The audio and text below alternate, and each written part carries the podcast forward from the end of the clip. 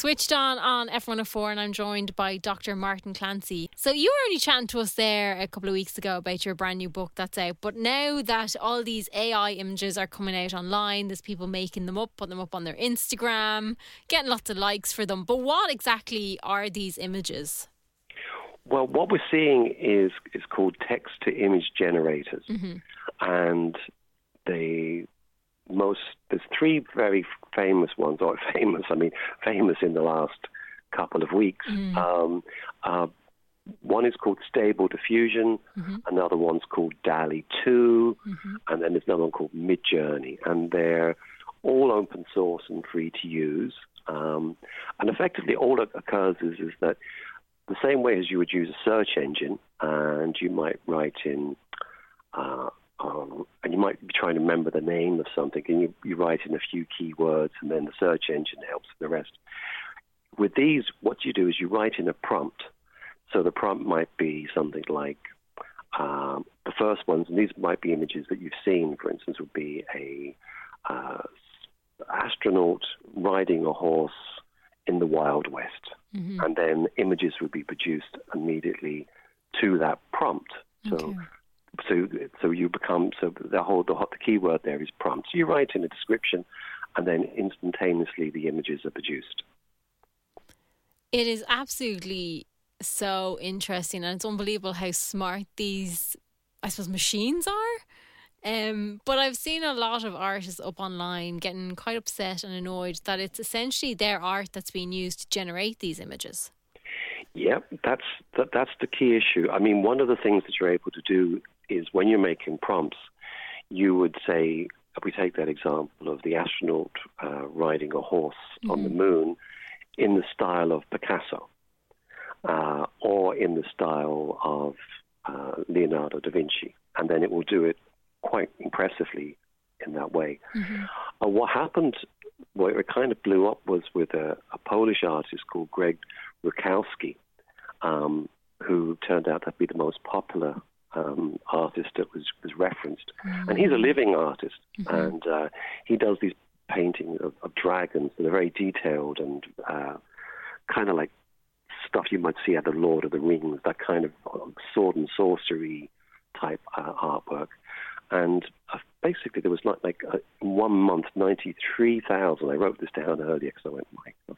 93,000 images were created that wow. were in his style. And when you look at them, I mean, to the untrained, and that would be my eye, it'd be hard-pressed to tell the difference between what was generated by the machine and what was mm-hmm. looked like for him. And he was the first person to say, it's like, and I'm quoting here, it says, it's starting to look a lot like a threat to our careers. Mm. Do you think it is? Yes.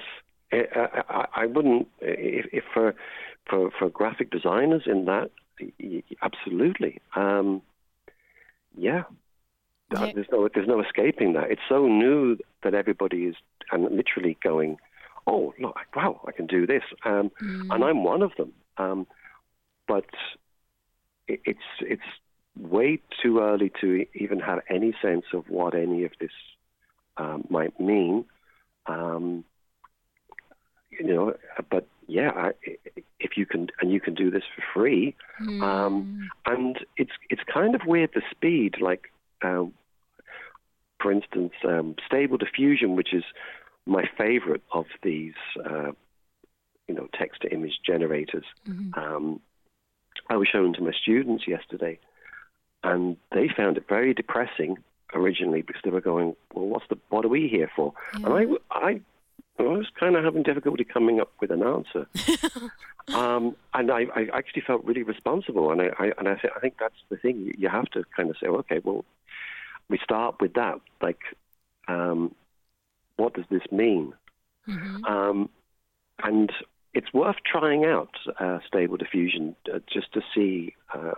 Literally type in Stable Diffusion into your search engine, mm-hmm. and you can go to there's an app called Dream Studio that's free to use initially, and you can just test it and see what you think and how easy it is. It is interesting how we're essentially removing the human aspect of these things, but it does take AI quite a while to perfect these things, doesn't it? Yeah, it takes weeks. And I mean that literally. That about 2 months ago, most of these text-to-image generators were very bad with hands. So you could see... you'd see something and you'd have like 10 fingers on a hand and you go, okay, that's an AI. But you don't see that now. And that is literally only a few weeks ago. So the rate of change, I've never seen anything like this. It's almost kind of giving Terminator kind of vibes to it, you know, where machines are going to take over at some point. Yeah. That's certainly where my students were at. And I normally would have... an answer to that. I think that where the good part about it is that the alarm that comes from this is good, because we kind of go, oh, hang on a minute, what's going on with this? What is interesting to consider is how much this is moving into all of many devices. So, and here's a number for you.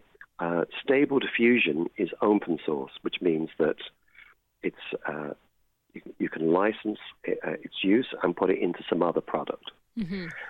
And 200,000 software developers have licensed it in the last, I think, 6 to 7 weeks. Wow!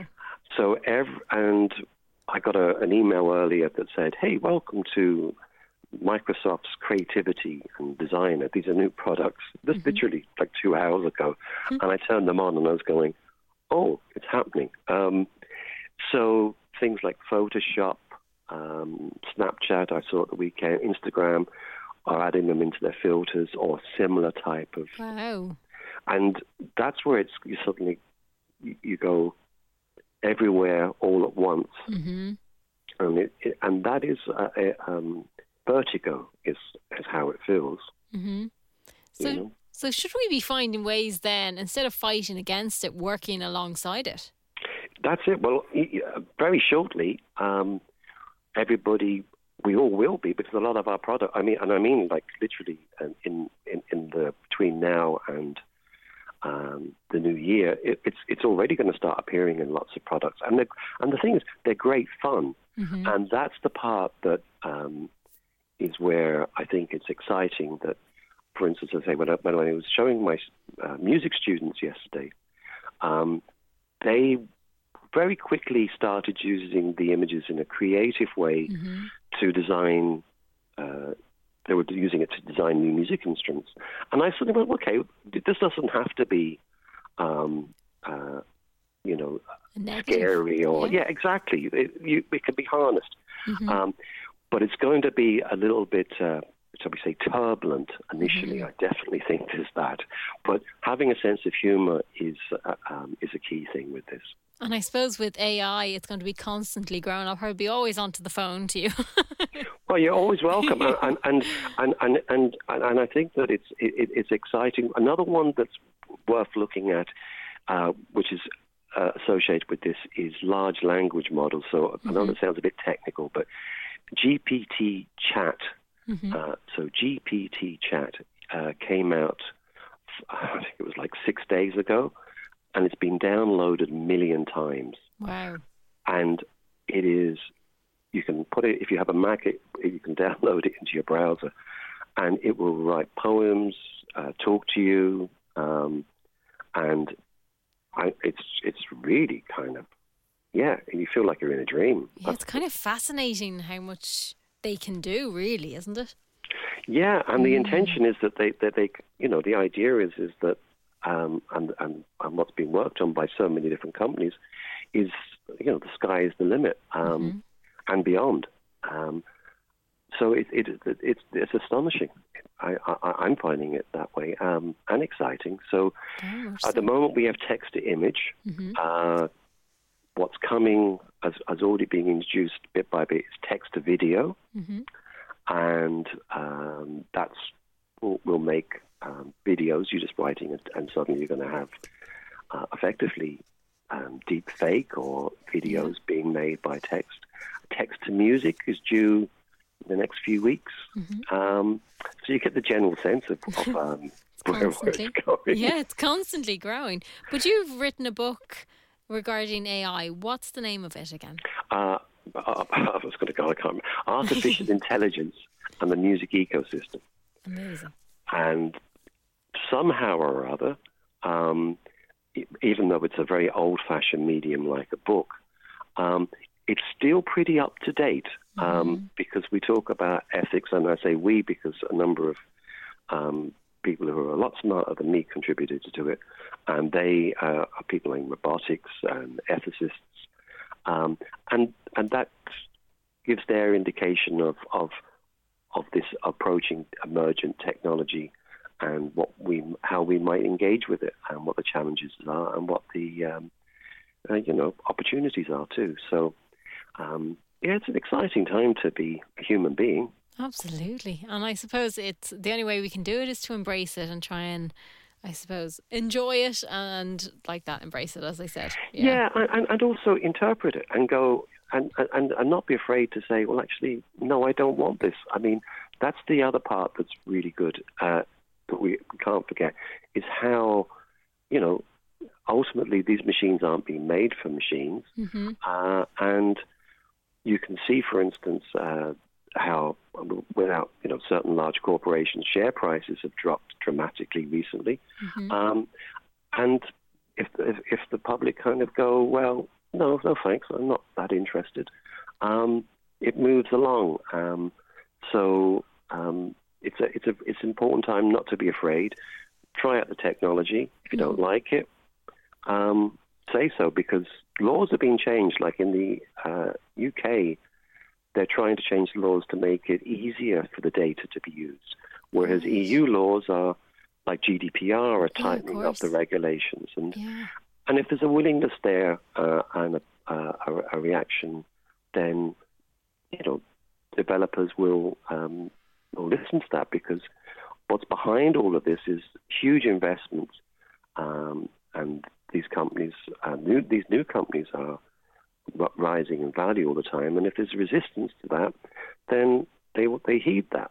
So that's why it's very good, and it's great that, for instance, your program is featuring this and talking to it, and that's what we need to be doing. Absolutely. Dr. Martin Clancy, thank you very much for joining us this evening. Thank you very much.